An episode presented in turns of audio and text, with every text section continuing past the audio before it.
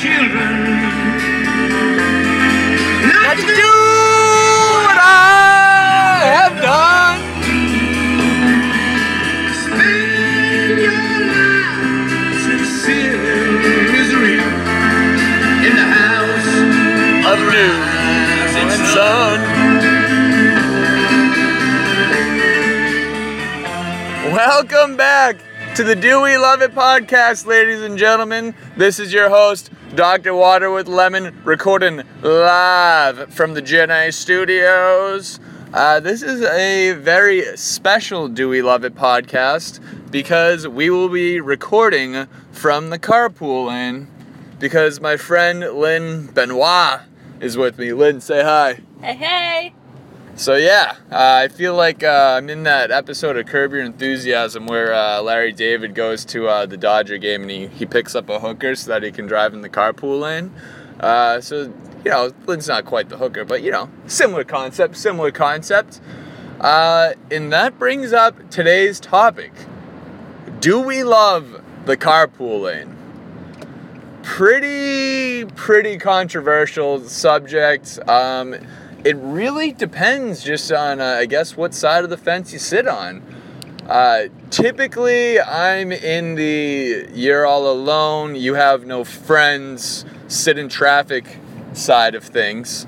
Um, actually, uh, I, a couple times I was sitting in traffic today, and Lynn was like, why don't you just go in the carpool lane? And I was like, why don't I do that? I just, I completely forgot about it. It's kind of... It's a place that I just pretend doesn't exist.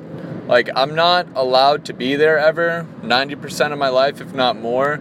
So I don't even recognize it as an actual lane anymore.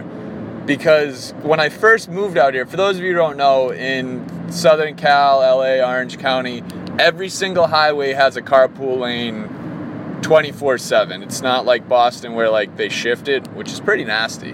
Um... They have a carpool lane twenty-four seven everywhere. Uh, and if you get caught in it, it is, I think it's a three hundred forty-seven dollars fine.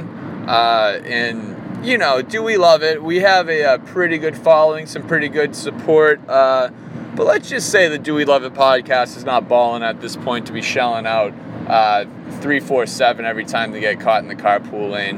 Uh, so it is a nice treat for me to ride in it. Um, I guess it's good in theory, you know, I save the environment a little bit, get less cars on the road, reward those uh, people for it. Uh, but as a guy who's never in it, pisses me off. Like it, it drives me nuts. Like I just, I just want to hop right in, uh, and I don't, and maybe I should. Um, But like I said, you know, I can't be just throwing around three hundred forty-seven bucks because I don't have any friends to ride in my car with me. Uh, and I guess that's really the root of the problem is maybe I just need more friends to ride in my car with me. Or maybe I need more friends who don't have a car that commute to the same places I do. So, yeah, that's that's what I got to do. And as opposed to complaining about the carpool lane, I just need to start taking advantage of it. Uh, so definitely going to do that. Do we love the carpool lane? Uh, this weekend, yes, we do love the carpool lane, but overall, no, that can, that can get out of here. I don't need those, those smug jerks looking at me as they're riding through, just waving la-di-da, ha- having a good time. So, uh, I'm, I'm out on the carpool lane. Uh, but one thing that we do love, uh, went against Colin Kaepernick last night in fantasy football. His Q B rating was nine, straight up. Uh, so we do love going against Colin Kaepernick because that guy sucks. Uh, also, uh, it's my Faja's sixtieth birthday tomorrow. So, Dad, shout out to you. Good job.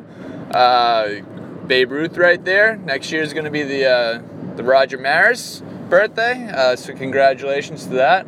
Uh, but yeah, next time uh, you're sitting in traffic, f- flip somebody in the carpool lane off, because that's what I'm going to do. Uh, so I hope everybody has a great weekend, and, uh, you know, get out there and enjoy yourselves. It's fall.